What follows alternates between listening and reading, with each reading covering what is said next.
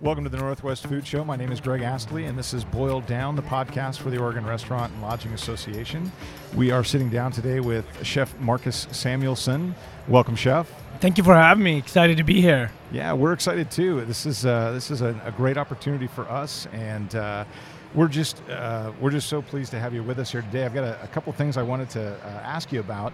Um, and I want to start with uh, some of your background. Um, you've got an amazing background. You've got travels and culinary experience from Scandinavia, uh, Africa, Mexico, Italy, and the American South, just to name a few. So I'm not going to ask you for a favorite cuisine because it's like asking for your favorite kid, right? Yeah, I'm not yeah. going to go there. But uh, can you just briefly talk about maybe how some of those cultures and their food have inspired you and your cooking? Yeah. I mean, I think that I've been blessed and, and, and so fortunate to been able to travel. I mean, when you have a, I was born in African Ethiopia in a small village, but I was raised extremely opposite in the, in uh, Sweden, in the northern part of Europe. But food was the talking point and the center of both those cultures. Very different. One was spicy and filled with a lot of different uh, fermentation, and the Swedish one also a lot of preserves, but through salt and through vinegars instead. Um, but you know, for a kid like me that had been able to work with food all over the world, from Japan to France to America, my first thing is always I, when someone say where they're from, I always look think about what food. Yeah. First, have I been there? Have I eaten there? What did I have? Can I make the dishes from those places? And it's it's just a, such a great way to have a conversation with people. Yeah, food really is a, a, common denominator. Obviously, we all share it, and, and people talk about breaking bread. It's mm. a lot of mm. family memories. Um, do you have a favorite family memory of, of food? And yeah, I mean, I think I wouldn't be here talking to you, and I don't know what we would be doing if it wouldn't be for my grandmother Helga. She's really the one that um, you know every sa- every Saturday and, and Wednesdays, um, just randomly in the middle of the week, we it was up to her house uh, right after school, and you you helped out. You were working, whether it was pickling something or foraging, whether it was strawberry season or blueberry season, or pickling herring season, or or picking mushroom season. It was always a season for something, right?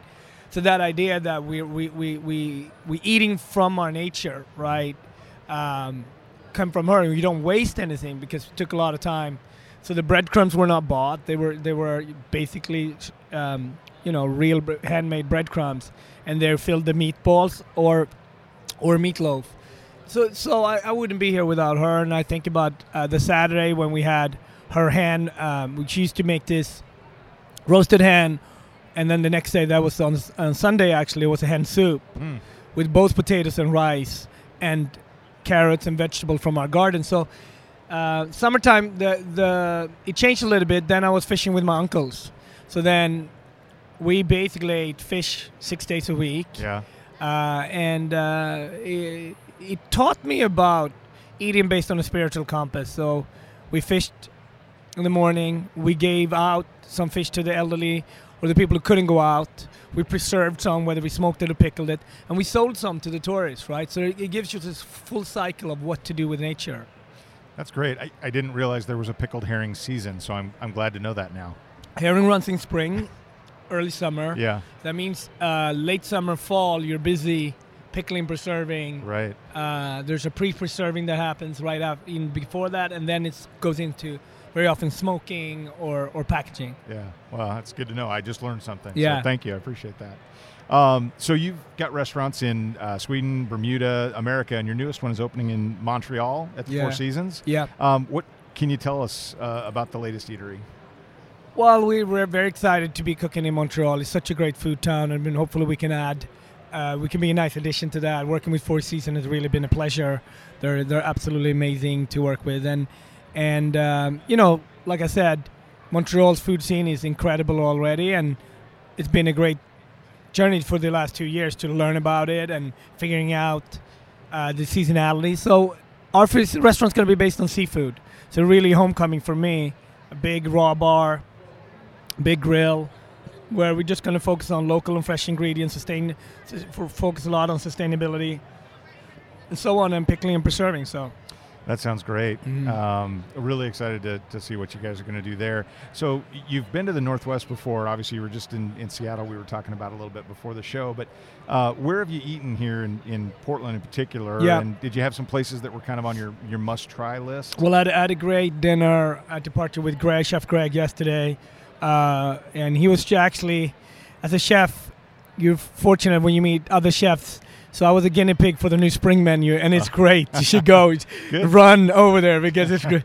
we had some incredible food, and and um, it was a balance between what's local in season, but also some of the favorite sort of Southeast Asian cooking that he's doing.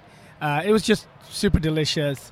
Uh, hopefully, I can run by Pok Pok. Uh, uh, I'm, I'm ready to do the line, Andy. I'm ready to do the line. uh, and it, it's just it's just great to be here. I was just in Seattle about six weeks ago, and we were filming my PBS show, No Passport Required, about the Filipino community, the rich Filipino community in Seattle. So anytime you're in the Northwest region, it it doesn't it doesn't it's far away from Sweden, but it's the part of America that reminds me most of Sweden because of the mountains and because of the weather and access to water, different types of waters too. So I was like, wow, this reminds me of home. That's nice. We don't have the wine though. We don't.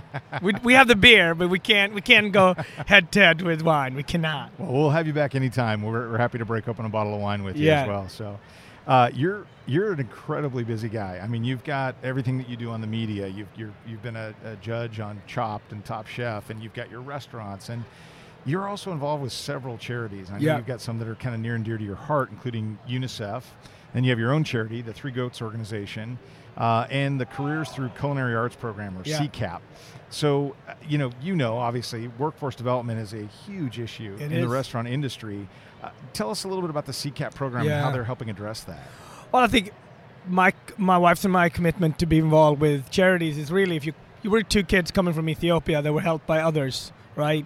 So the kindness of others has really been the through line through our life. We always had organizations or mentors or communities that helped us, and um, so it's our pleasure and opportunity to give back. CCAP was started by Richard Grausman's Careers Through Culinary Arts, which really helps inner city kids in high school. We guide them um, through a competition, but also give them scholarships and a chance to be part of our amazing industry, right? And we have great partnerships, companies like US Foods and and um, CIA and Johnson and Wales. So it's not just the opportunity to get into school; it's also how to be coached throughout. And then when you come back out in the industry, as you know, our industry has now grown to many things. You can work, you can be a food journalist, you can be a blogger, you can be a chef, of course. You can work in food tech. There's all these opportunities. So if you start in hospitality and you're starting cooking, you might end up working f- uh, for Amazon or something like that. So it's really about putting out, learning life skills through culinary experience. We have it in nine states now, and um, it's been going on for over 25, uh, almost 30 years now. And um, it brings out the best of each other, from the students to the teachers to the chefs to the mentors. Anyone can help out, and it's a, it's a good team feeling. It's really good teamwork, you know. That's great. Well, it's an important role that you're playing. Obviously, as I said, you know the, the workforce development is Yeah. such a big issue, and you mentioned uh, reaching out to the to the kids and if you wanted to get started. So I, I know you have several cookbooks. Obviously, Mhm. I have several of Yeah. your cookbooks, um, and you also have a, a memoir, but you've written a Mhm. kids version of that as well. Yeah, yeah. So, what would you tell kids, and by kids I mean young kids who Mm. love to cook? What kind of words of wisdom would you give them or tell them about having a, a career in hospitality and, Well, and being a chef? I think for me, it's about be passionate, stick with something that you're really passionate about, and don't be afraid to reach out to find mentors, you know, that can guide you. Um, there's so many choices today; it can be so confusing.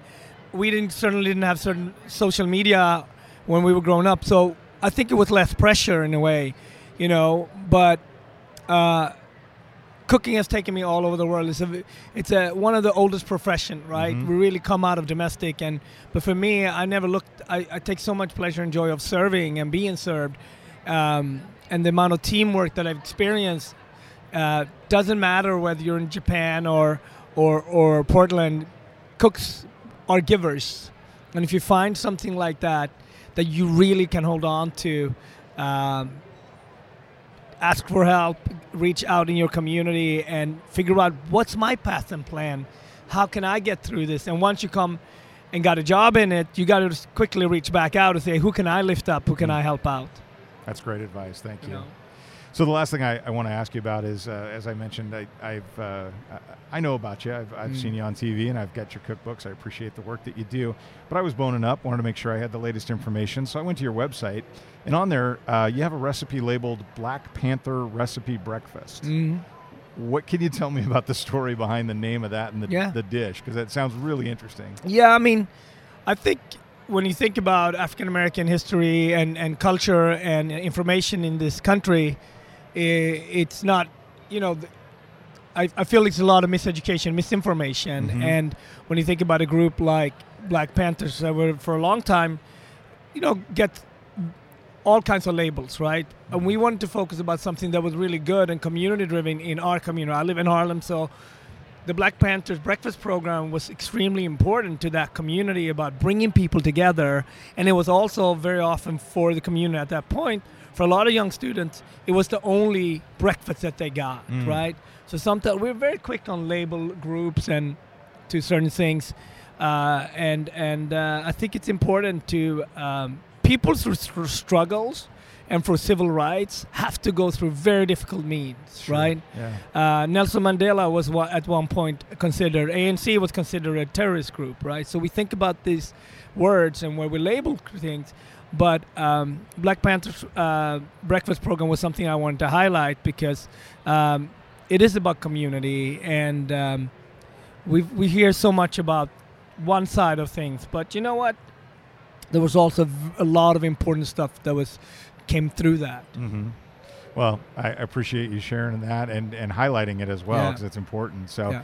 Chef, thank you so much for being a part of the Thank you Boil Down having me. podcast and for being here today. Thank you so Uh, much. Looking forward to seeing you up on the stage a little later. yeah. All right. Thank you. thanks. All right, welcome back to Boiled Down, the podcast for the Oregon Restaurant and Lodging Association. My name is Greg Astley. I'm your host. With me today is Executive Chef Bo Carr from Ringside Steakhouse. Welcome, Chef. Thank you. Glad to be here. We uh, we really appreciate this. You just came off of the main stage doing a, a cooking demo, and now you're here at the podcast for us. So Yeah. you're you're running around a little bit this morning with us. Um, Got a full dance card. well, that's good. Well, uh, you've always got a full dance card from what it sounds like. You've got a lot going on. Um, so let's start with that. I mean, you've participated in the Versus competition Mhm. uh, at Plaza del Toro. Mhm. Uh, two chefs kind of square off in a culinary duel, if you will. that's that's the deal. Um, and they give you the ingredients that you have to use. You have like a month.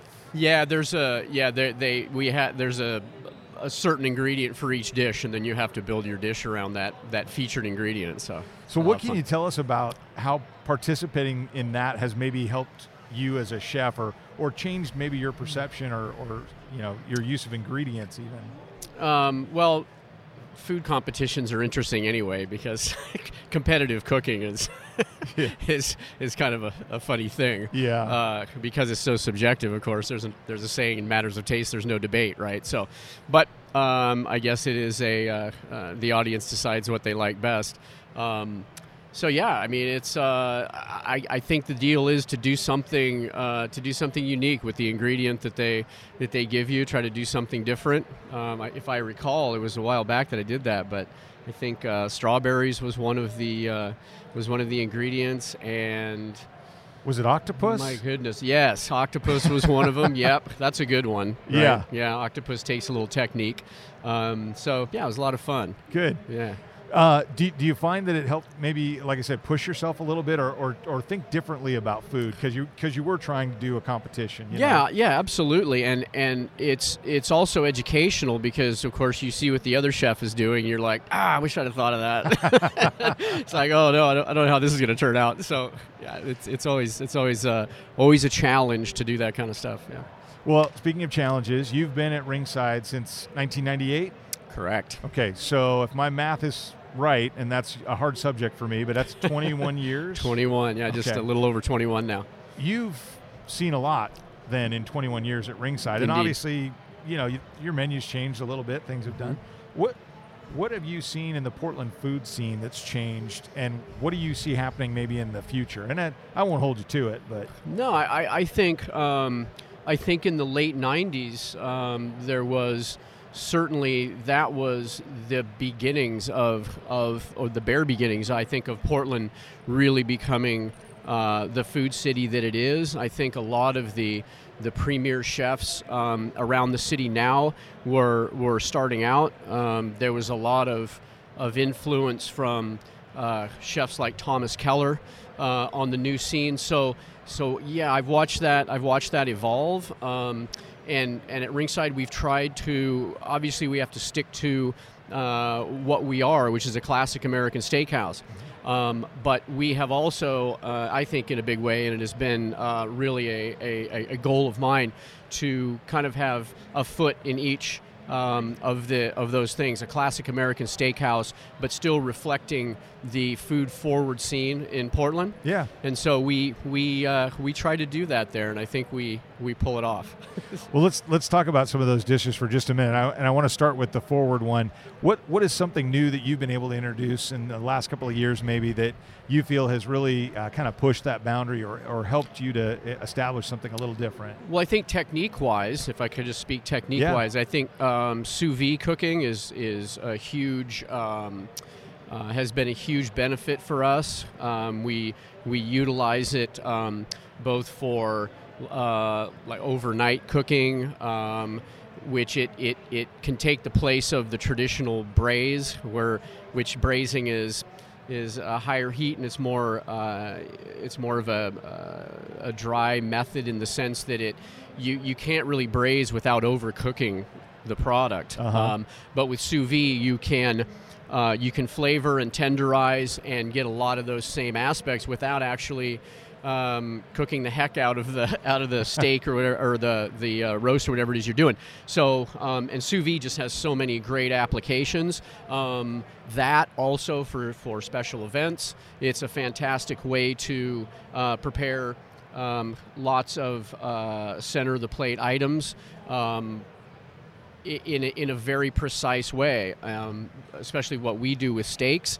Um, when you use sous vide, you can. Uh, it, it's almost like I don't. I hate to use this term, but it's almost like set it and forget it, uh, because the thing about sous vide is the circulator holds the water bath at an exact temperature, and it so your steaks can't overcook. Right. All you have to do is finish them up right before service, and you can do large parties and have every steak be exactly perfect every time. So it's it's um, uh, it's one of my favorite cooking techniques. I try to utilize it for for proteins, for vegetables, for fruits. Um, so uh, for me, that stands that stands out to me. I, u- I use it a lot. That's great. Yeah. Well, let's let's talk about the classic for just a minute. Um, James Beard once proclaimed Ringside's world famous onion rings yes. the best I've ever had. yes. Now, I don't know if you can share it, but what makes them world famous? Um, well, they're just great onion rings. I mean, I can't. Um, I, I, can't. Uh, of course, this is probably one of the questions I get asked the most, and um, uh, of course, a lot of it is proprietary, right? We don't want to to give away the secret. Um, but we do. Uh, it involves uh, milk with the onions. Uh, ahead of time, of course, we slice the onions ourselves. We go through an incredible amount of onions in a year, uh, but we slice those, punch them, we soak them in milk, and we flour them and we have this special machine that we call uh, the onion ring time machine. It's this big stainless steel drum that turns around and, and delicately flours uh, lots of onion rings for you. So we have that, um, and then of course we have it. Uh, I think the secret is in the batter. Um, it's and, and, again that's a real proprietary sort of thing. Sure. Um, but yeah, that's um, and and the interesting thing is is that uh, I try not to eat too many of them because it could be an occupational hazard. Um, and so I'll go periods of time without without eating one, and then uh, every now and then I'll be like, I got to have one of those, and I'll eat it, and I'm like, oh yeah, now I get it one more time. It's like it's like these things are fantastic. So yeah. And that's see, I was expecting a short answer. My grandmother would have just said, I make them with love, but uh, there that you was go. thank yeah, you. I appreciate the insight there. yeah, so. sure. Well, over your career, um, you've held numerous positions: executive chef. You've mm-hmm. been an owner. Yep. I know you started in high school mm-hmm. uh, yep. in, in, working in a restaurant. Mm-hmm. So, what, what are some of the most maybe memorable moments for you uh, over the course of that career? Oh boy, great question. Um, uh, I think, I think certainly a turning point um, was my decision to go to culinary school. I had been in the business for about ten years, had a, had gained a lot of experience um, just in the industry. Um, I was a sous chef at uh, Huber's in Portland Right. uh, at the time, and um, and so it, it, I- guess that was a, a, a memorable decision.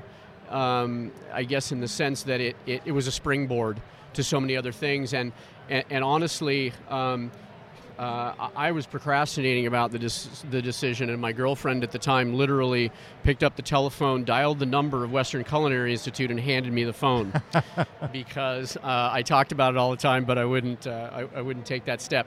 Uh, and it was it was the best decision I ever made. It was a great springboard for my career. Um, oh, so many so many uh, great moments. Um, certainly joining Ringside. Uh, I, I, to be honest, Ringside has defined my career as a chef. I mean, you can't be anywhere for 21 years without it yeah. defining you to some degree, and I and I've been uh, uh, immensely proud of that. Um, ringside, uh, I've always tried to maintain the the point of view that I'm I'm carrying the mantle. I mean, ringside was or, or the baton, if you will. Um, I, ringside was around long before I was there.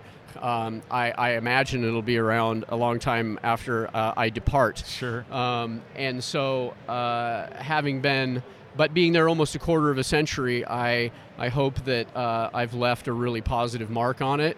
Um, but I'm, uh, I hope they talk about me a little bit after I'm gone.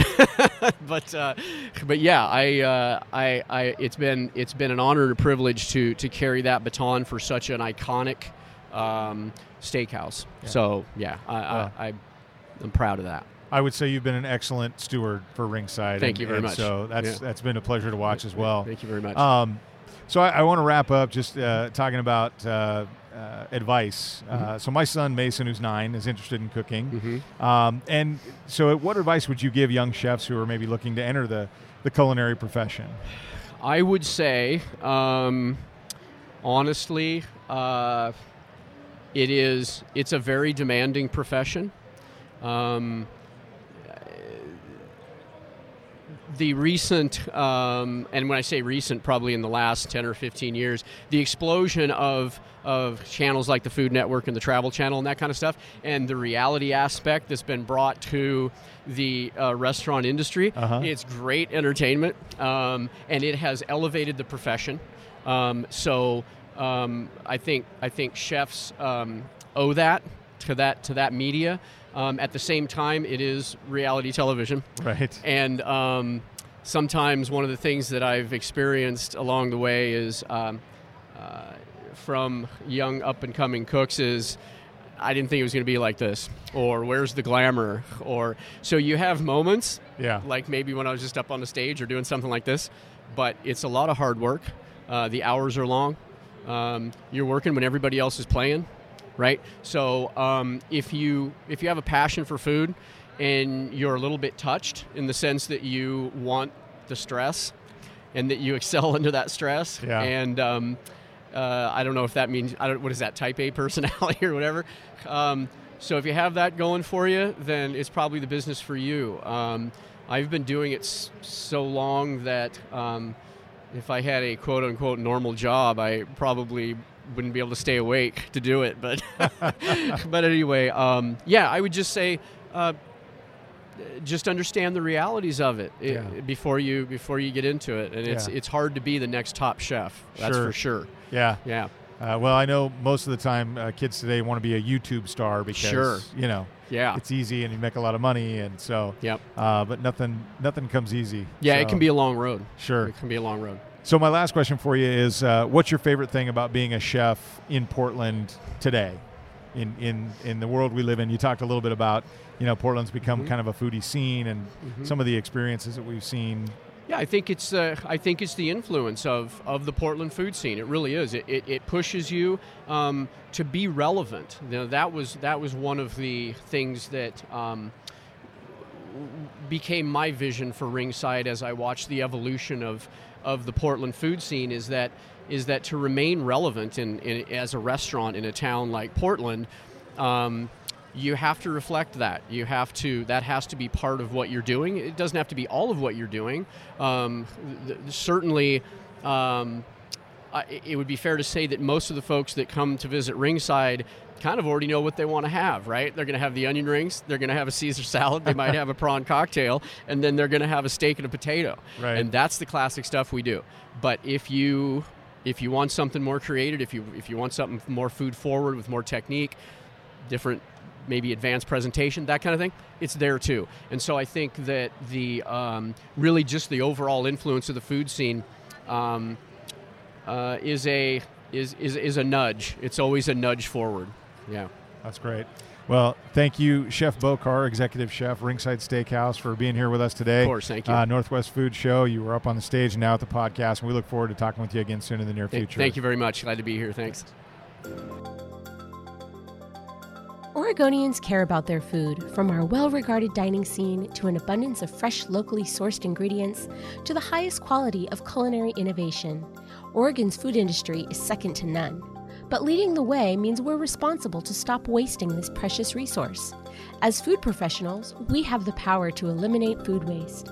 Explore foodwastestopswithme.org to learn more about how to reduce food waste in your kitchen. You'll find important tools for starting a food waste reduction program, video testimonials, webinars, and case studies from businesses that have successfully integrated waste reduction strategies into their restaurants, lodging, and catering operations.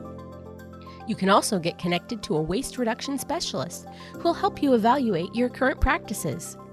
Visit foodwastestopswithme.org to learn more about how you can reduce food waste in your kitchen. Welcome back to Boiled Down, the podcast for the Oregon Restaurant and Lodging Association. I'm Greg Astley, your host, Director of Government Affairs for Orla. And today, right now, we've got Nick Isbister with Food Waste Stops With Me. Welcome, Nick. Thanks, Greg. Appreciate you being here today. Uh, this has been such a great program for so many people. Uh, tell us a little bit about what you guys have been doing lately. What's new and, and how people can uh, find out more. Well, we're about a year into the program now, so we, we launched this just around the time of the Northwest Food Show last year, and we're seeing expansion throughout the metro region and the state. So a lot we're giving a lot more restaurants the opportunity to find one central location to get information and then someone like myself, a sustainability advisor, wherever that lo- uh, restaurant is located, can work directly with them. So tell me and our listeners about the program itself. I mean, Mhm. what are people signing up for, and how are you helping them to to stop food waste? Right.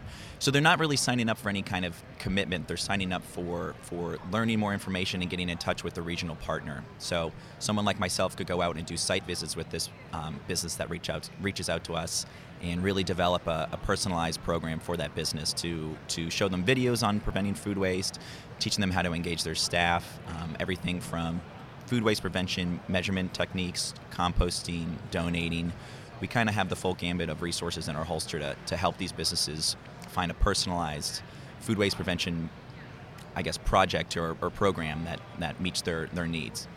I know one of your success stories has been Scott Youngblood and the staff over at Embassy Suites Washington Square. Absolutely. He's done a, a video that we've talked about. And, and can you tell a little bit about his success story and, and what they've done? Yeah, Scott really ran with it. Um, he's been kind of our, our uh, a leader in, in doing this, and we, we now use that as a case study from their waste audit to how much food they're they're preventing from going in the landfill, and e- even how much food they're preventing from composting, because they really followed the hierarchy of okay, we can compost all this food waste, and that's great, but that's still us wasting it.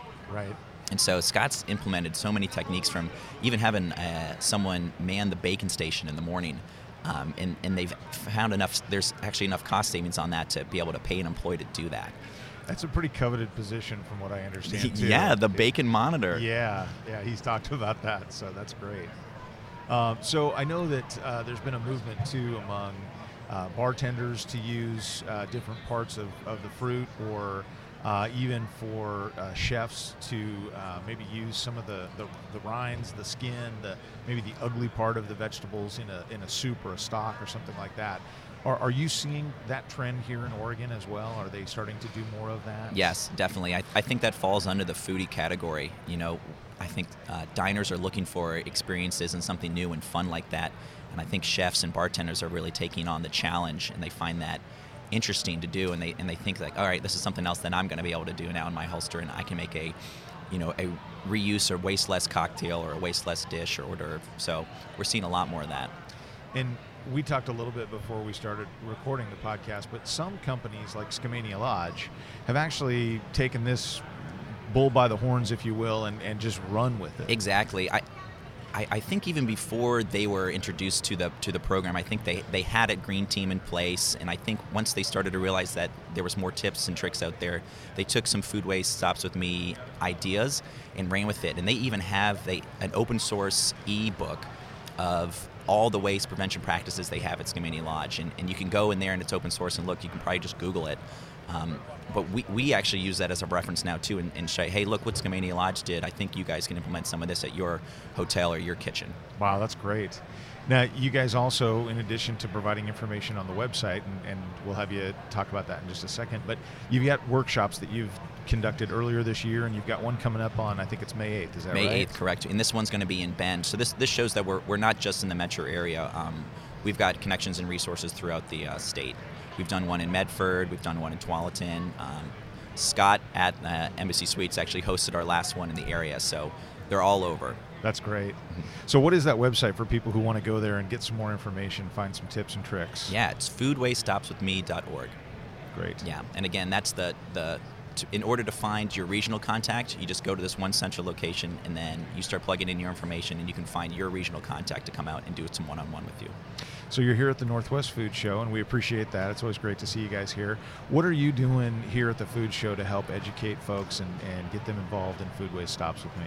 So we've expanded it over the year from last year. So not only do we have a booth where, where attendees can come up and, and check out what we have going and watch some videos, get some more information from us, and, and, and sign up for some some one-on-one contacts at their location. But we're actually here, so I'm, I'm here all day with one-on-one consultations. So I'm giving um, businesses 30 minutes to talk one-on-one with me about best practices that I think I can implement in, in their restaurant. And again, if they're if they want more follow-up and they're not located at the city of Gresham where I work, I can connect them with the person like me in their di- um, region or district to do the same thing. That's great. All right. Well, is there anything else that people should know about Food Waste Stops with Me that we haven't talked about yet? Yeah, I want. I think that folks should be realizing that uh, as composting has been a thing in Oregon now for a long time, and that's great. Donation as well, but in, on the environmental lens of things, if we prevent the food waste in the first place, so you don't even have to think about, oh man, how am I going to donate this? How am I going to compost this? Or oops, we threw that in the landfill. Right. If we can prevent it in the first place, not only is that a huge environmental win, but that's a huge cost-saving win for the restaurant itself. Fantastic. Well, Nick Isbister, Food Waste Stops with me. Thanks for stopping by here at the Orla podcast, Boiled Down, and at the Northwest Food Show. We appreciate it. Great. Thanks, Greg. Thanks so much for letting me be here. You bet. Welcome back to Boiled Down, the Oregon Restaurant and Lodging Association's podcast. We are here at the Northwest Food Show, and right now I'm being joined by Jason Brandt, President and CEO of Orla. Welcome, Jason. Thank you, Greg. Great to be here. Great to have you. Uh, you know, we don't spend enough time together these days uh, on the road. You're traveling a lot, but here we are together at the Northwest Food Show. We are here And in the present. tell me a little bit about what's happening at the food show this year. We actually have some new innovations we're pretty excited about. Marcus Samuelsson was here from New York City, uh, famous Harlem cook, chef, author, just good guy. Uh, did a lot. He was actually here on the podcast with you earlier, which is great to see. Um, we have an Ask the Experts section, which is kind of a new deal, and seems like people are liking that. Have some one-on-one time with uh, people on different types of consultancy services that can help you with a specific issue you may be having in your operation. Still have our educational seminars, of course. Have some cocktail competitions and some celebrities from Bar Rescue actually next uh, next day. So coming up coming up here on Monday. Tell me a little bit more about the Ask the Experts. I know that was a new one this year, and it seems to be really well received. Folks are getting kind of expert advice on how to run their business, how to more successfully run their business. Yeah, there's actually different you know choices you have in terms of the type of expert you meet with. It could be a financial challenge you're having, maybe maybe you're dealing with something specific relating to food cost or food waste. There's a consultant for that. So yeah, it's kind of a menu of options, and the idea would be to customize your approach to make sure you're getting the full value out of your experience here, and and making sure that that value pays off for you after you leave. So that's not the only place people are learning. You mentioned the educational seminars. We had one on uh, legislative and regulatory environments in both Washington and Oregon. Um, what are some of the other things that you know that we're talking about in these educational seminars? Well, as you know, the fun never stops on the West Coast, right? So we actually have Fisher Phillips showing up tomorrow to talk more about kind of the regulatory issues we're facing. Uh, some other consultants as well that are um, also participating in the Ask the Experts section.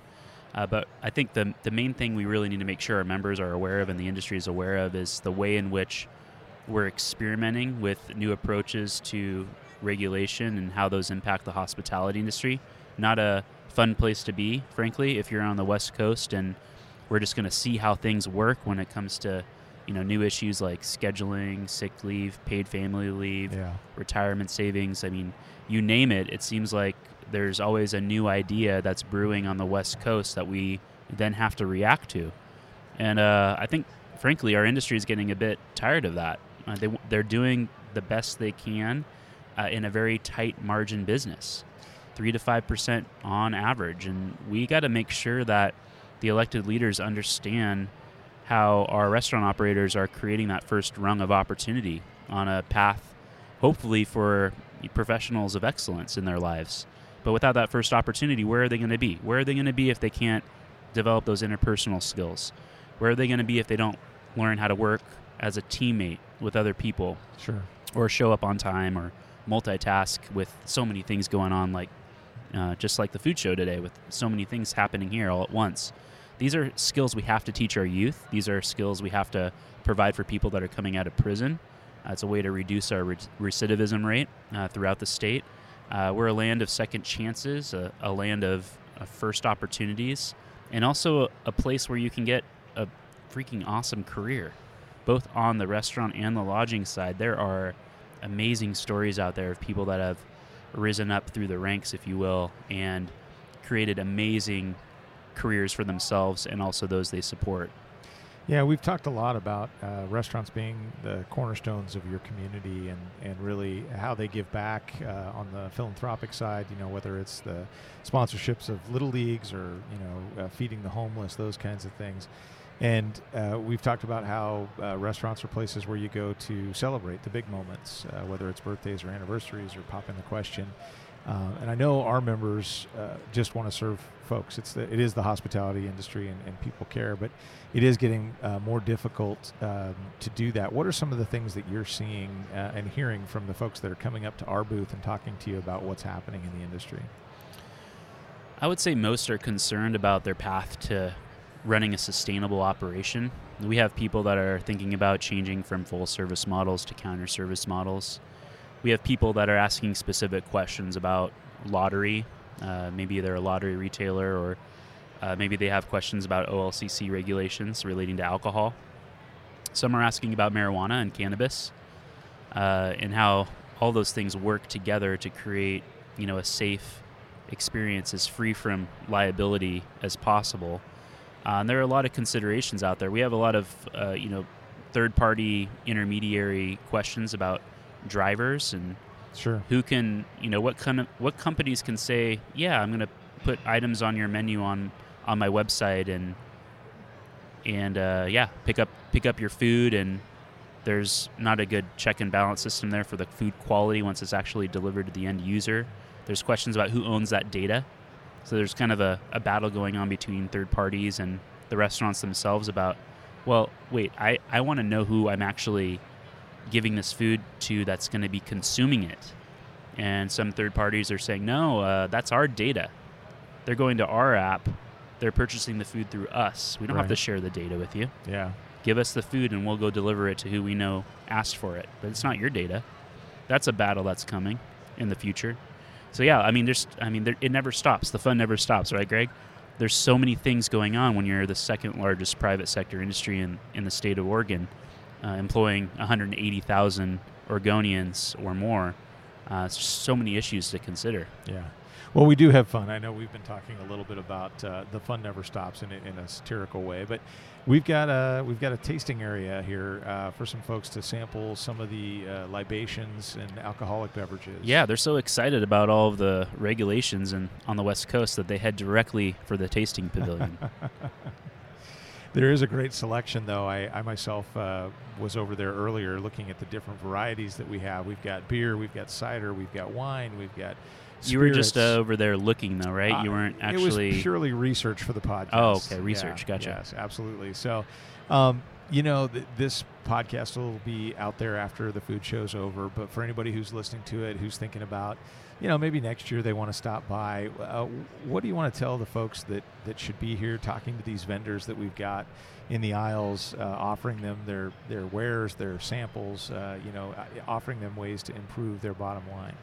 I'll just say that I think now more than ever, having a place where we can all gather in person and physically see each other, look each other in the eye, have conversations about our industry, about our world. I mean, who could argue that it's there's any other more important time than right now to still keep intact and provide opportunities for people to engage face to face? Yeah. you know, with the generations that are coming up that are kind of have their head down, constantly looking at their phones, uh, the, the dual screen mentality where you got your TV on, you might have your iPad open, and maybe even your phone too. Call it maybe it's triple screen now. Right. There's just so many distractions, so many technological innovations, and those are here at the show.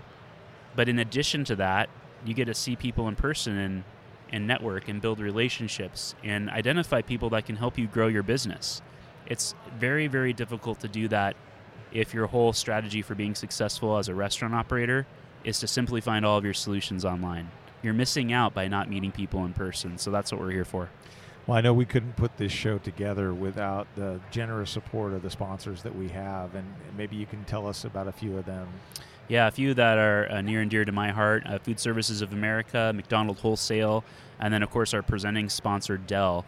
We have a number of uh, sponsors, though, that are a part of this as major sponsors. Dell is our presenting sponsor, and uh, our industry gets some pretty sweet discounts online by investing in Dell uh, products and services. So take a look at that on the Orla website if you get a chance. But really great to have Dell as a, a new presenting sponsor with the show this year. Great. Anything else, Jason, you want to share with the folks that are going to be listening to this? just that we're here for you. You know, we're trying uh, to find every way possible to reach you where you live, whether you like to listen to podcasts or watch videos or get email updates or visit websites. Let us know how we can connect with you so that we can be of service. That's that's really uh, the the leadership uh, strategy I want to make sure everyone knows I, I believe wholeheartedly in as the president and CEO for Orla. It's, this team is here for them. It's it's meant to assist them uh, in being more and more successful. And however we can accomplish that, we're going to meet that challenge. And uh, so we just hope that continues for the foreseeable future. Use us as a resource. That's what that's what we exist for. All right. Well, thanks for joining us, Jason. Yeah, thank we'll you. Talk to you later. All right, welcome back to Boiled Down, the Oregon Restaurant and Lodging Association's podcast. And joining me right now is Seth Grusho, right? You got it perfect. All right. I always have trouble with my last name telling people, so I grew up going to the show. yeah, Grusho. Grusho. Yeah. All right, Seth Grusho with Together Consulting. Uh, what is your area of consulting, though? What is exactly that you do? So we're operational consultants. So anything that has to do with your day-to-day operations, right? Um, basically, in a nutshell, we want to make sure that you're getting the proper percentage of profit out of your restaurant, out of your investment. Um, we help protect that and make sure that you're getting that. Okay, so is that uh, efficiencies? Is it training? I mean, give give me one kind of example of what you've done. For Very somebody. loaded question, I guess.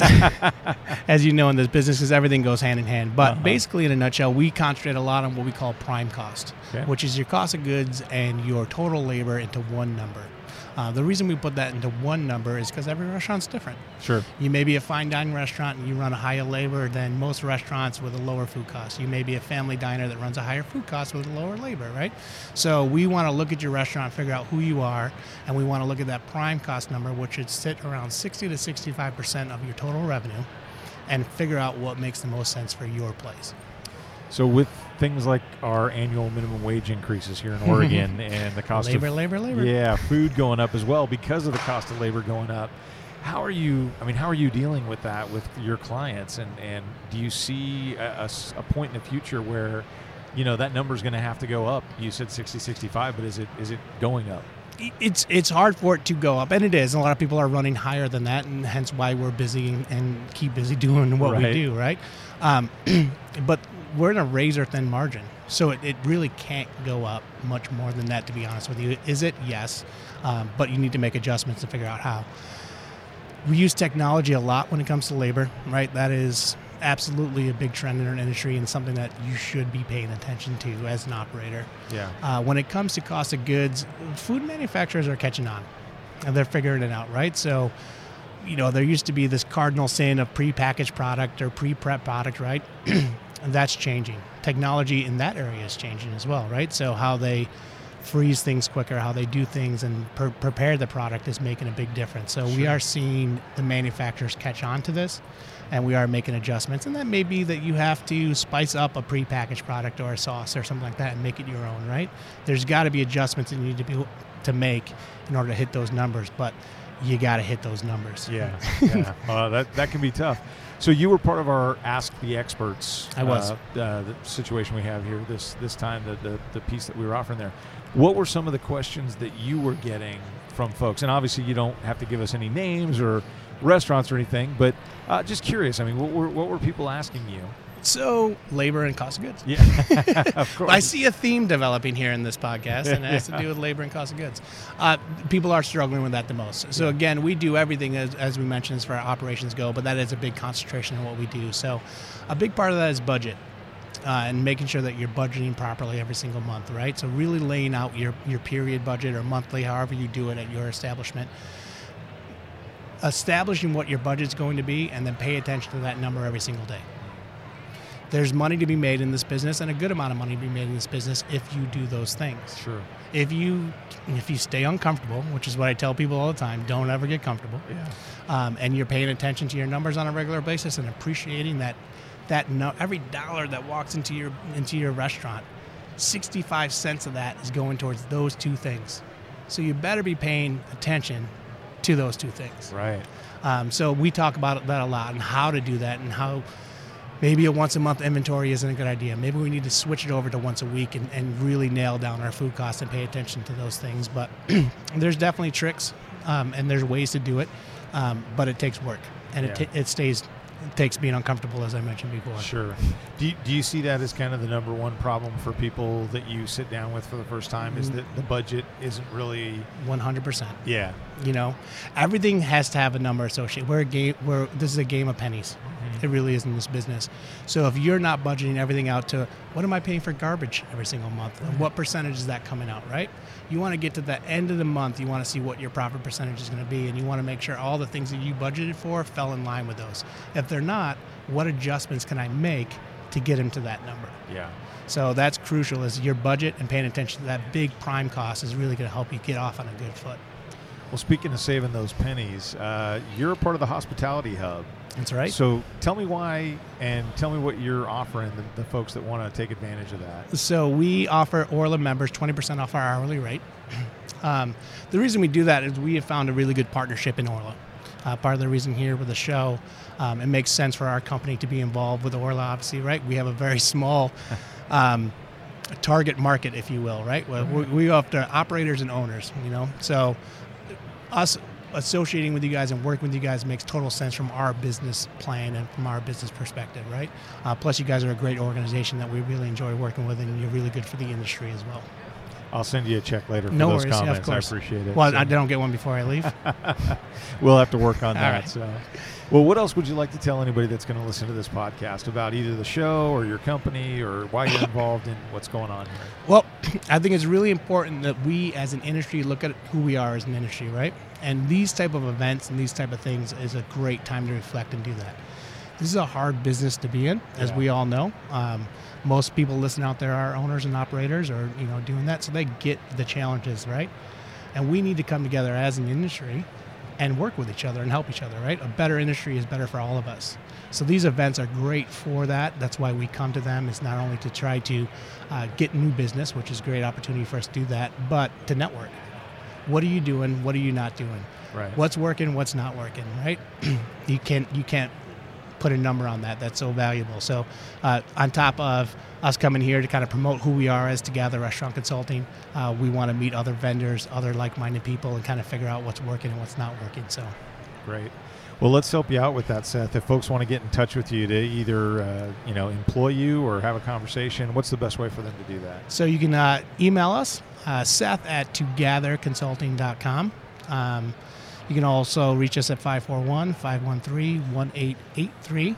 It's together, not together. I've missed a lot of emails because of that, but you know, To gather with an A. well, you got it. All right. Perfect. Seth Grusho, to Gather Consulting. Thank you so much for being on the podcast. Thank you, sir.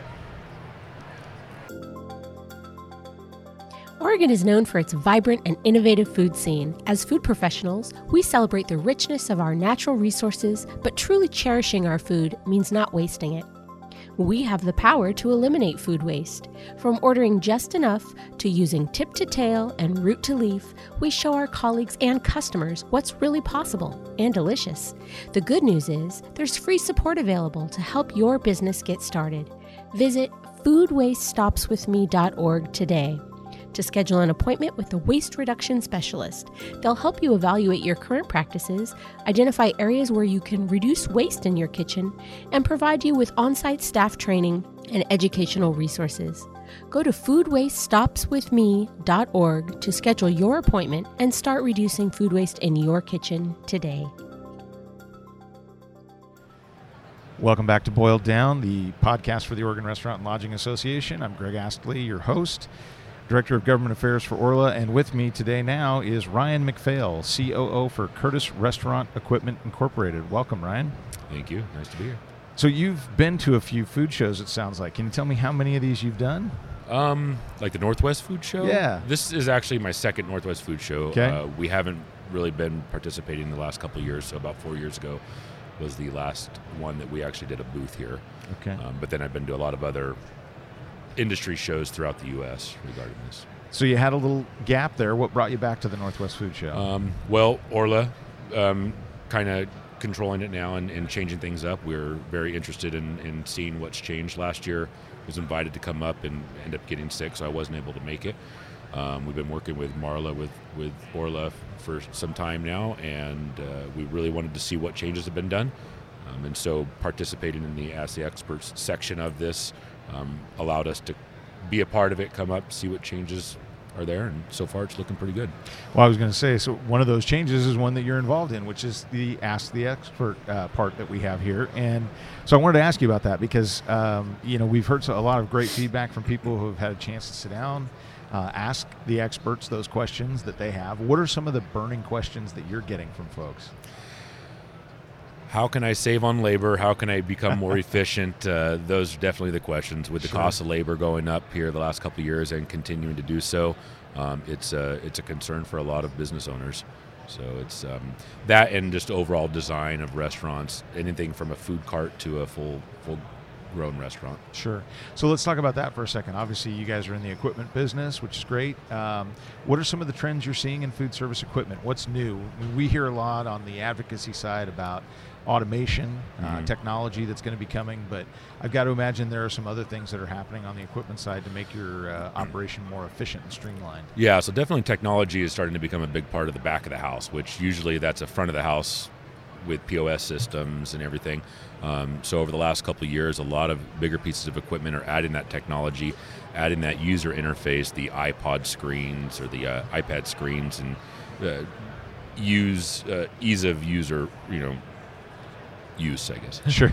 sorry um, taking that that smaller footprint things are going to smaller footprints in the in the kitchens and in the front of the house and so being able to have the same type of production or same quantity of production out of a smaller footprint equipment is now becoming multi-use um, with the growth of combi ovens and multi-layer ovens where you can do multiple items, even batch or individual, at the same time at different temperatures in the same cavity, uh, allows to you to do a lot more off of a smaller footprint. So that that is the biggest growth that we see over the last couple years. We had Chef Bo Carr on here from Ringside Steakhouse Mhm. a little earlier, and uh, one of the things he was talking about was uh, sous vide and the technique that you use there with uh, uh, being able to cook larger batches of food for people and have it all kind of come out at the same time. Mhm. Are, are there other pieces of equipment like that, or you know, is the sous vide kind of the, the thing for this year that you're seeing? Well, combi ovens as well. Sous vide, sous vide is great for for those large um, large meal preparation. You can you can batch cook large portions, um, and then you can do a much quicker kind of final prep final prep to uh, get it out on the plate at the same time. Um, you're not it's shortening that final prep time. The overall cooking process is still similar, but you're just doing it um, prior to that final service. The combi ovens and the technology with the vector multi-layer ovens and high-speed um, cooking ovens is is taking those more singular preparations, a single pan or so, and doing it in a much quicker time. Um, those combi ovens, you can take something that would normally take four hours to cook and cook it in an hour, and it's coming out moist. It's coming out. It's that perfect temperature. Wow. It, it's it's the technology is great. It's- I'm getting hungry now, so Yeah. we're going to have to move on to something else. I think it's going to be trouble. Hey, so uh, when you're talking to operators, you said you they were asking about things like remodeling, right? So, what do you suggest to any operators that are looking to remodel, maybe update a little bit? You know, what are some of the first steps that they should take to be successful? Um, definitely, you have to prepare to be able to make the changes with the takeout, with the delivery. Um, in the past years, that wasn't a big concern when we came to design. Now you have to have a section in, in that in your in your front area in your in your counter service that Grubhub or you know Uber Eats or whoever it is that's going to come in and pick up those orders has access to get it and to get it quickly without waiting in line. Um, that is probably one of the bigger actual full restaurant designs that all of our design staff are talking to the owners going into it, and making sure that they can adjust and adapt to that trend. So that leads me to a question. Uh, it's a concept that we talked about a little bit yesterday in one of the educational seminars, the one that I was in on legislative and regulatory, and that is uh, this concept of cloud kitchens. Uh, I know Uber Eats is investing a lot of money in this concept where you really don't have a seating area. There's no service staff. Uh, it's simply a kitchen and a delivery window. And the whole concept is based around the fact that you're going to order food on an app. Uh, you're going to have somebody pick it up and deliver it to you, and the kitchen itself or the restaurant is just simply there to exist as a kitchen to get the food out the door. Um, have you at Curtis Restaurant Equipment heard of, of this trend, or is this something that you guys are starting to see in, in Oregon or the Northwest? So we definitely heard of, heard about it and have discussed it with some customers. We personally haven't done um, a, a system like that. There are a couple uh, larger chain accounts throughout the U.S. that have actually adapted this concept and added in new franchises that are strictly for that takeout and that delivery, kind of in some test markets, seeing how it's going. Um, when you look at a lot of these chain, ac- chain accounts across the U.S., uh, they're they're pushing 50 to 70 percent of their sales is off of takeout, off of delivery, and so being able to adapt and add just that remote, that cloud-based restaurant is is something that, that is coming up. You know, we here in the Pacific Northwest, we deal a lot with the larger um, business-to-business businesses. Uh, sorry, the universities, hospitals, um, assisted living centers, um, and then we do a lot of local restaurants. So, although we've talked to a few about that, we haven't designed one completely that's for that service yet. I just uh, I was listening to the radio the other day. I heard an interesting report from Georgetown University. They were saying that something like 80% of their freshmen were not eating breakfast. You know, it's hard to get up and out of bed in the morning, especially when you're first going to college. Uh, but as soon as they had this kind of proliferation of third-party delivery systems, now most of the freshmen are ordering breakfast, having it delivered to their dorm room, and then eating before they head out to class. So I, I don't know. Do you see any any future in that for the universities? Are we going to be looking at room service at the University of Oregon or Oregon State at some point? We possibly can. I mean, that's, that's definitely a trend. I know for me, I, I don't leave the office very much. So come lunchtime, I'm I'm going online and ordering something from one of our customers and having it delivered to me so that I can stay productive. Um, I picture myself back when I was in college. I would have definitely utilized that service that I didn't have. If we could pre-order the day before, Right. so that it just shows up ten minutes after my alarm went off, I'd be I would have been set. Well, Ryan McPhail, COO Curtis Restaurant Equipment, thank you so much for joining us, and thank you so much for being at the Northwest Food Show. Thank you very much. Welcome back to Boiled Down, the podcast from the Oregon Restaurant and Lodging Association. I'm your host, Greg Astley, Director of Government Affairs for Orla. And joining me right now is Megan Wright from Dell, our presenting sponsor for the Northwest Food Show. Welcome, Megan. Thank you. Thanks so much for having us. We are so excited to be uh, the presenting sponsor. The show's been fantastic. Well, that's great. Um, thank you for stepping up. We really appreciate your your support and uh, and your sponsorship. Um, you did a great job last night uh, at the industry night out that we had, uh, talking in front of that group.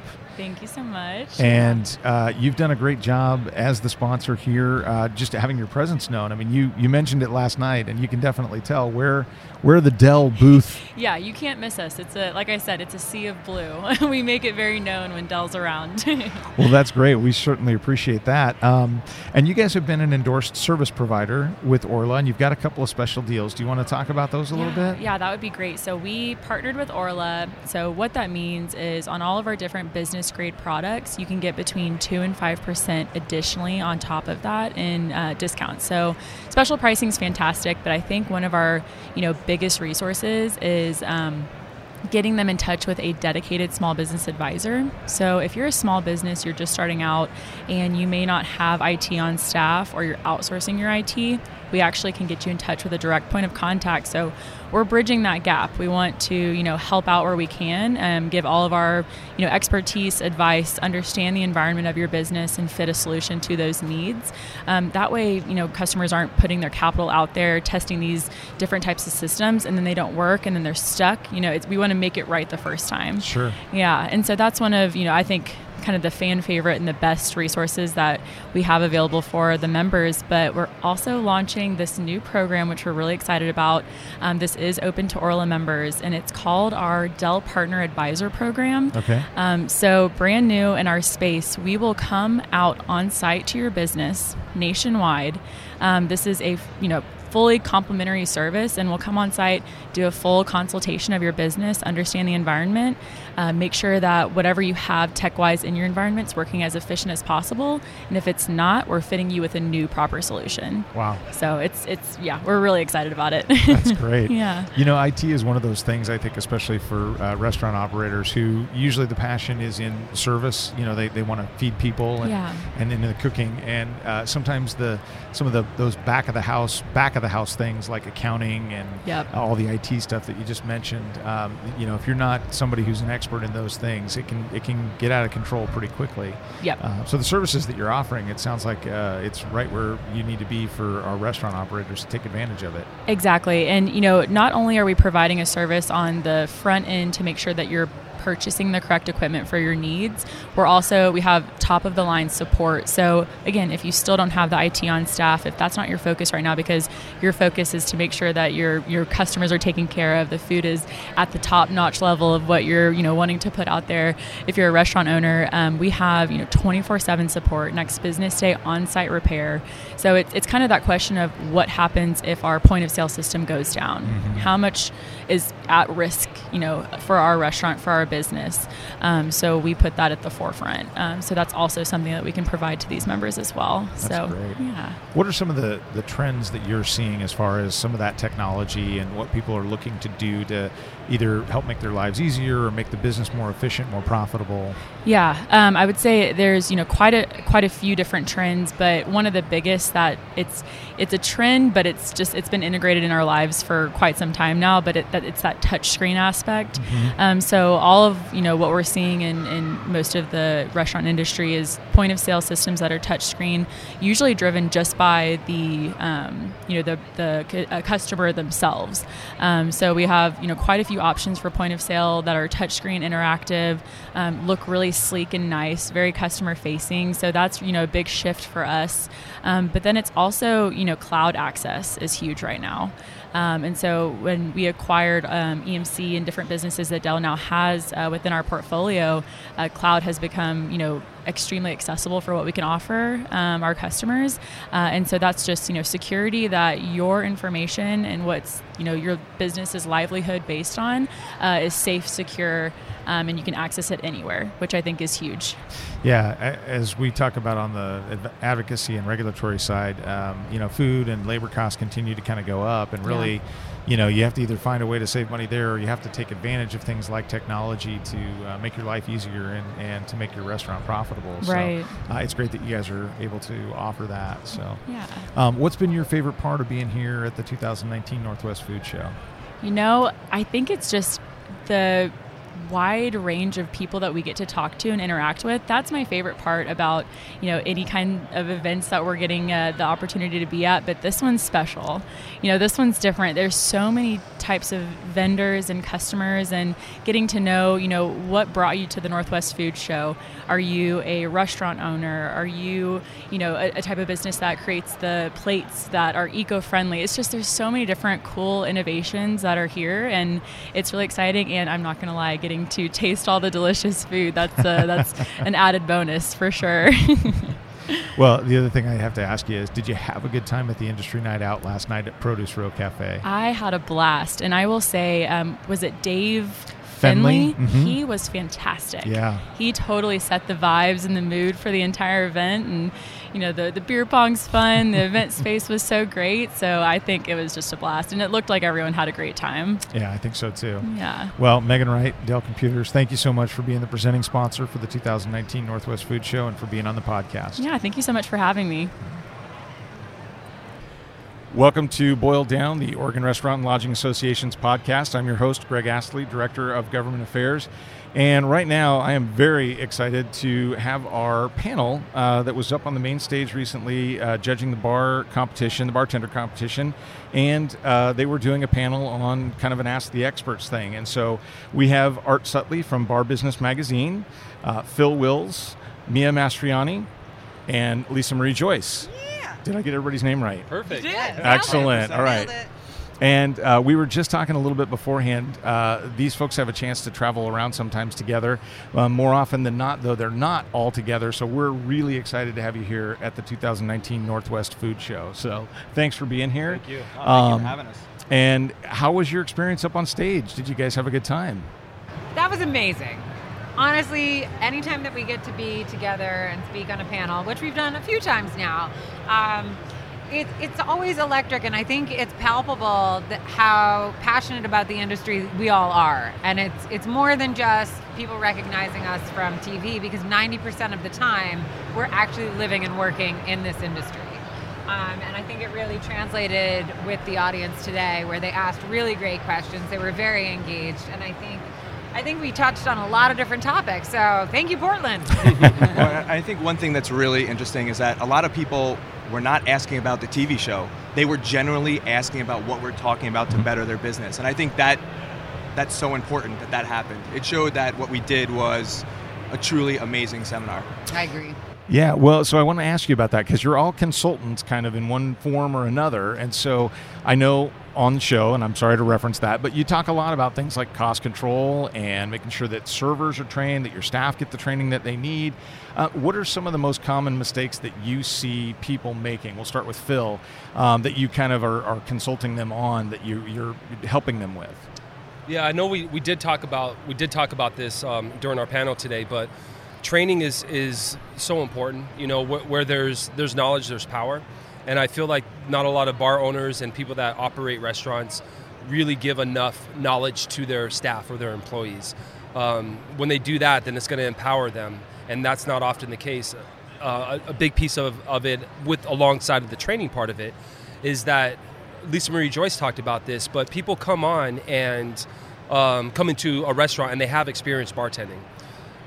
It doesn't mean that they have experience bartending at that location. Mhm. So you need to have a training program. You need to have something that's developed within your own location and make sure that everybody comes in. They're on the same page. Some people come in with bad habits. Some people come in with um, BS experience where they really don't have a lot of experience, so they're going to make you look bad. So training, training, training, and knowledge, knowledge, knowledge. That's so important. Not only training your staff, but you as an owner or operator you need to train yourself. You need to learn a lot more within the industry. Sure. Lisa Marie looks like she wants to jump in. there. Yeah, the the owner as well, Mhm. like having knowledge. I mean, just so many times I, I see owners that can't jump back behind the bar and help out. And not that you need to be a superstar bartender, that's my job. But you should at least know what's going on behind Sure. your bar and how to make your cocktails and and have some knowledge. Otherwise you can't expect your bartenders to want to have knowledge either. Yeah. Passion is contagious. Mm-hmm. Absolutely.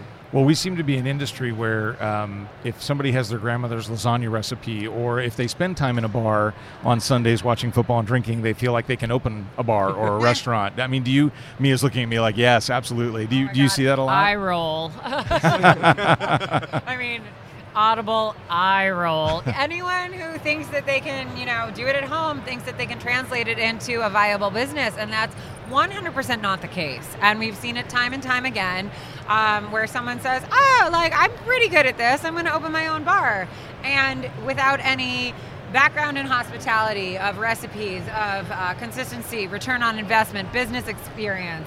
Um, so many things factor into a viable business, and so many places that we go into, unfortunately, uh, the business becomes the party, and uh, Right. people are absorbing their own beverage costs by turning it into their own party. Um, so again, that all goes back to discipline and training and having a staff that is invested in hospitality and understanding that it is 100% about the guest experience.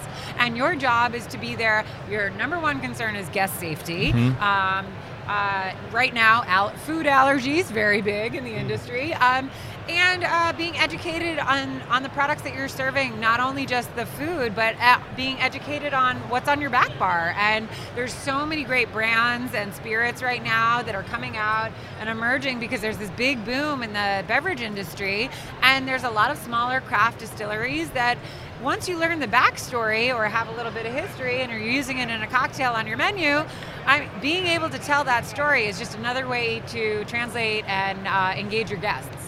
And, and I think you touched on something. Um, the new owner operator is elevating people in the industry. If you look back 15 years ago, there were a lot of people because bartending hadn't elevated to the point it is now. They're making enough money where they're saving and opening their own places. There's a lot less, it still happens, where it's four guys who are buddies, never worked in the industry, and they open a bar.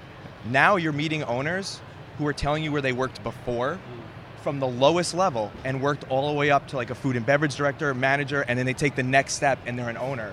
So it is nice to see that because the success rate is now statistically higher because these are not four guys who don't know anything about the industry. These are maybe two guys who've worked in it for 15 years.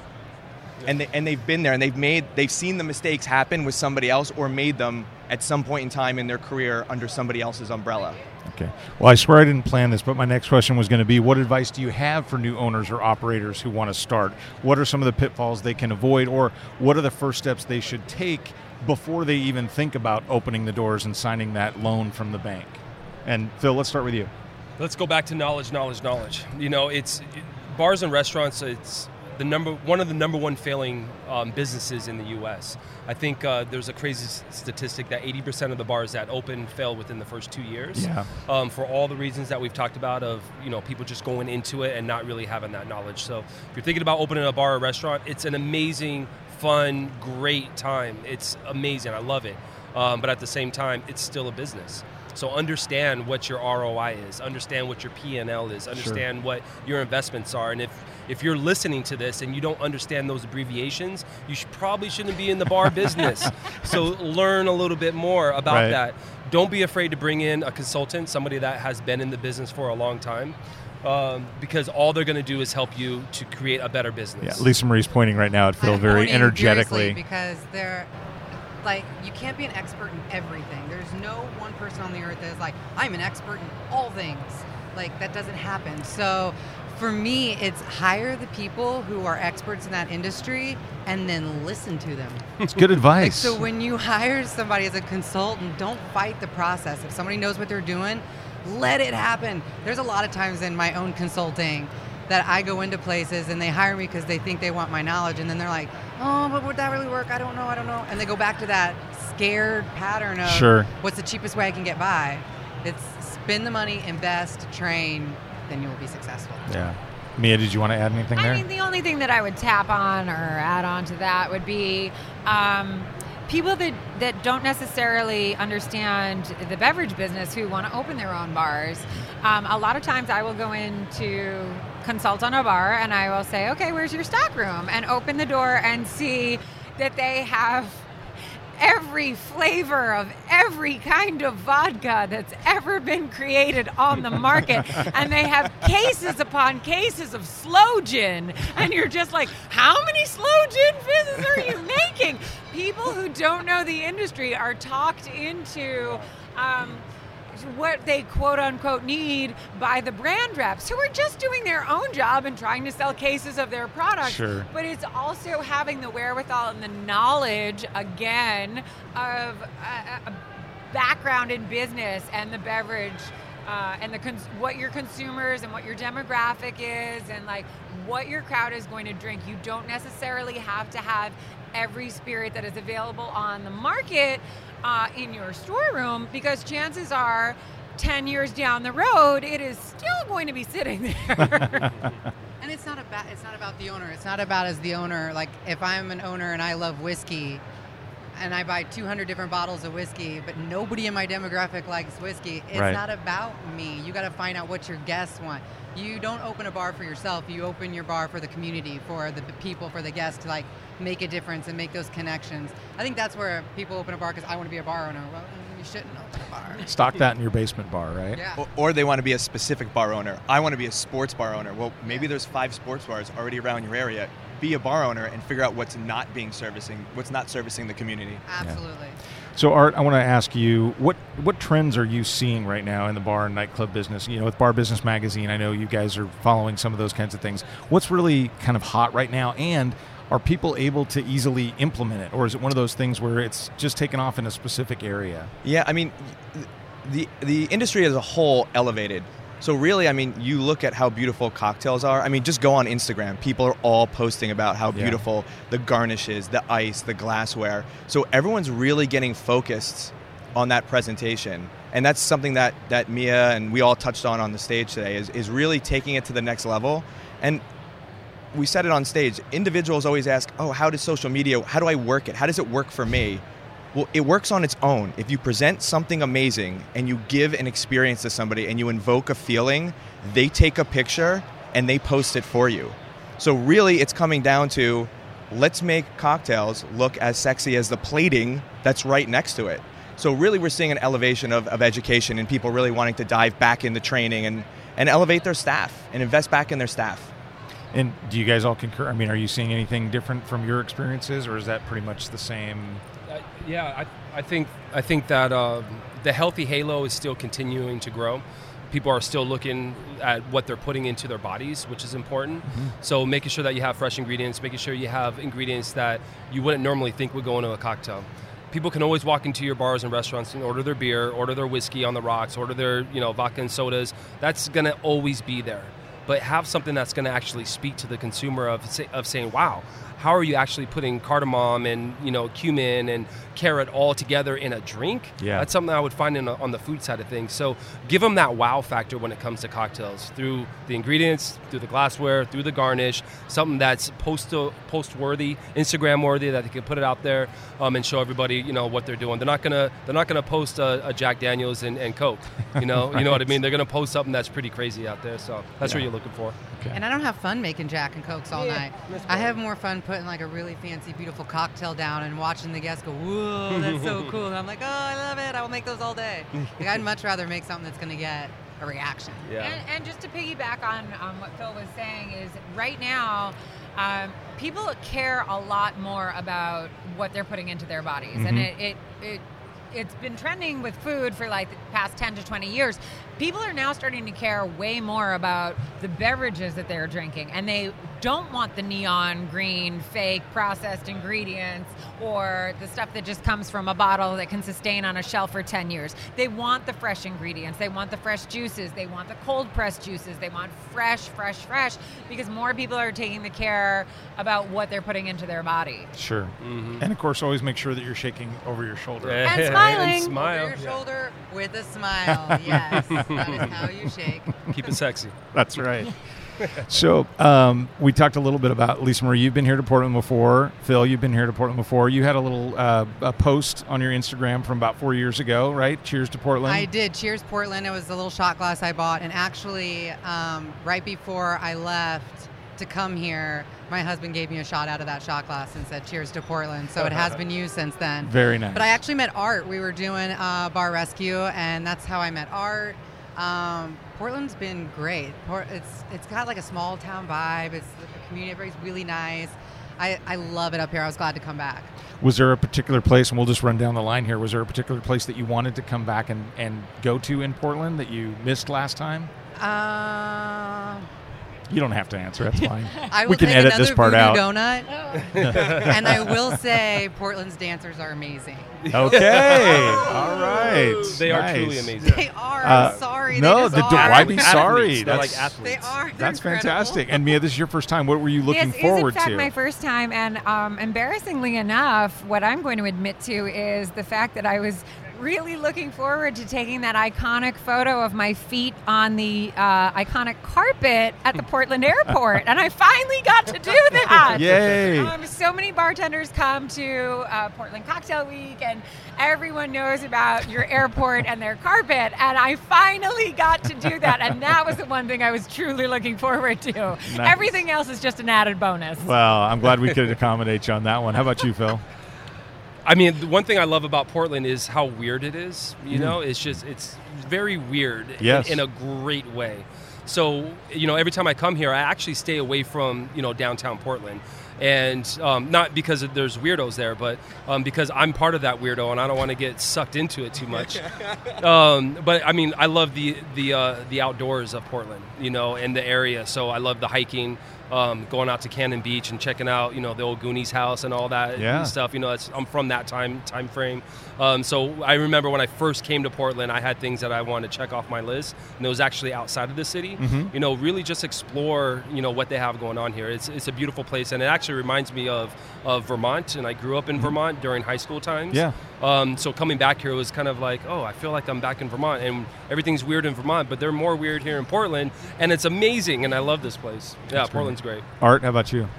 No, when I when I came last time, I actually wanted to make a, a Cannon Beach run, and unfortunately, I looked at the weather on this trip, and it looked like it was going to be raining the entire time. So I booked myself out without an extra day, and now I'm slightly regretting that because I'm learning that Portland's weather changes very, very quickly.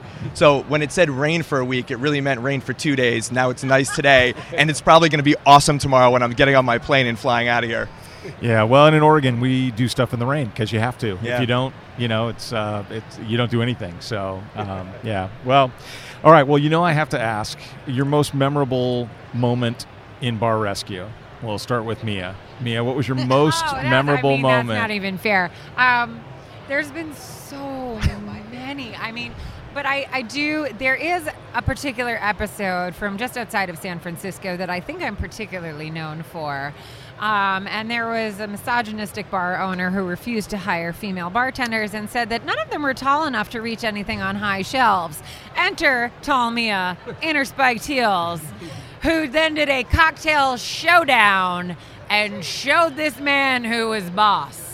Whose name was Greg, I His believe. name was Greg, yes. but hey, who am I to, you know, call back that? Anyhow, um, I do take pride in what I do, and I've worked very hard to get to where I am in this industry. I have a very strong work ethic. I've done bar competitions. I have trained my butt off um, in a what used to be a male-dominated industry, and to to have the recognition and the support behind me from that episode was really, really special. And it, uh, it for me, that there have been a lot of memorable things, but I think that is the one that I'm known the most for, and I take pride in it. That's great. Phil, how about you?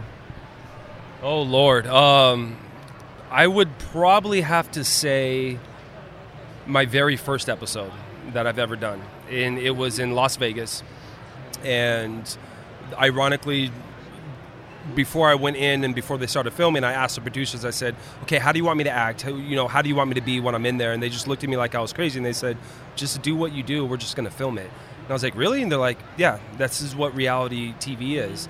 So I said, okay, I'm going to go in and do what I do. Uh, we were doing the stress test, and, and one of the kids um, that was part of the staff just kept making all the drinks wrong, consistently making them wrong. He would not make them right for the life life of him, no matter what I said to him. So you know, I said, hey, you know, let me show you how to do it again. And I started doing it, and I started shaking, and everybody in the bar started going crazy, and he went storming off like a little baby. And you know, I just kind of looked at him and I said, "Hey, Justin, this is how you bartend, bro." And then he walked out, and that was my very first episode. And that's kind of you know, people see me and they're just like, "Hey, this is how you bartend, bro." uh, so it's, it's kind of fun. But the, the good thing is they're super successful now. So Well, that's they, they took everything that they learned and they're very successful. It's called the Bacon Bar in Las Vegas. Knowledge, right? It's all Yeah, about knowledge. Exactly. So This is how you bartend, bro. That's your line. Mine was, "You can't cry on the pole." Oh, yeah, Like, you got a way better line than I do. I don't know. I think some people would argue. Yeah, that's, I yeah. can't cry on the pole. My favorite, um, it's hard to pick a favorite because for me, um, the best part is just reaching a wide audience. And my passion is hospitality at the end of the day, like make how you make someone feel. So getting to reach a wide range of people to say that. Um, but I guess my favorite moment is something that was not caught on camera. Um, it was in Detroit, and we walked outside, and there was.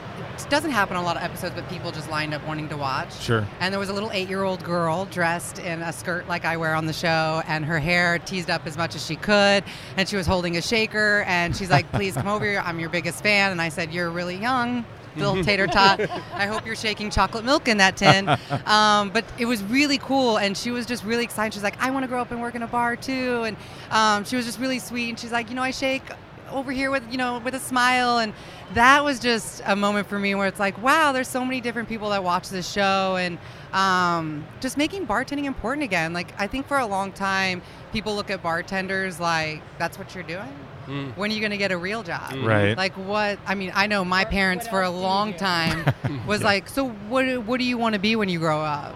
I'm like this is what i want to do. And so for me it was just this is what we do bartending is an amazing industry and we have the coolest job out there we our job is to throw a party and have people have fun and then you give me cash in exchange i just i don't know anything better um, so i guess just all the people that it's reached and seeing the bartending industry coming back and being cool Yeah. Yeah.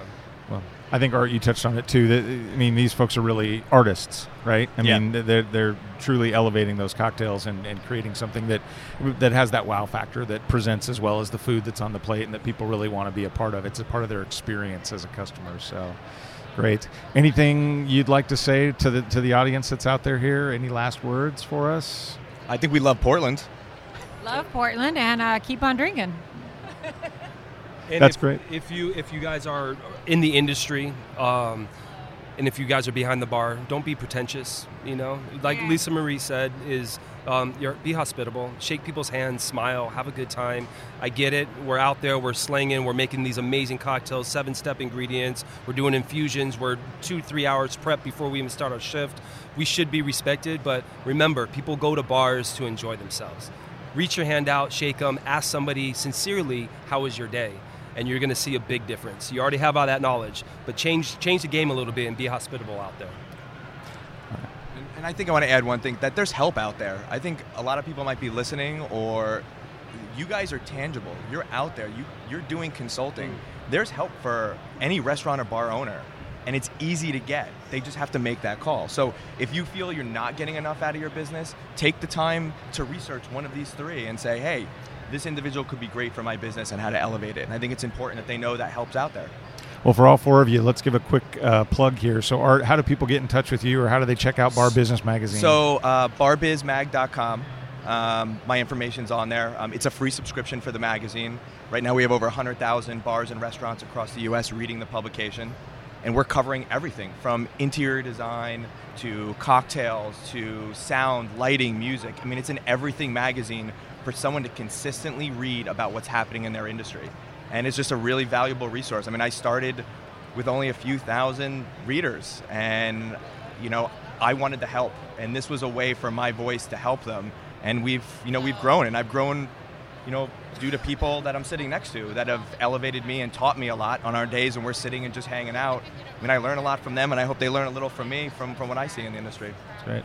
Phil, how about you? I know you have a company, your business partner. Yeah, absolutely. Um, you can find find me on the on the fun web with uh, you know just type in Phil Wills, um, Instagram, Twitter, Facebook, all that stuff. And sometimes Mia will pop up. If Tall you Mia. Google Phil Wills, you might find Mia, which is very weird. um, I don't know how the algorithms work, but go ahead and uh, find me on all social media aspects. But my, my business is thespiritsofmotion.com.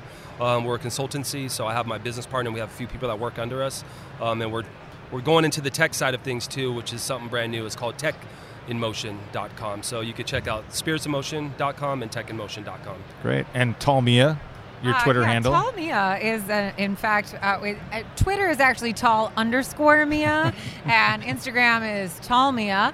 And um, uh, if you're looking to actually get in touch with me, I am Mia Mixalot at gmail.com. What? You can um, look up Lisa Marie Joyce. I'm on all social media just as Lisa Marie Joyce. And, um, or you can email me at joyce.lisamarie at yahoo.com. Um, Yahoo. Yes, yes. All the Yahoos. Um, but I do LMJ consulting. So if you need training or ideas, just reach out. Send me a message over Instagram, whatever. I, I check it all a lot. Great. Lisa Marie Joyce, Mia Mastroianni, Phil Wills, Art Sutley, thank you so much for joining us in 2019. Thank you so much. Thank you, Portland. Appreciate it very much. Great to have you guys here with us. Thank you.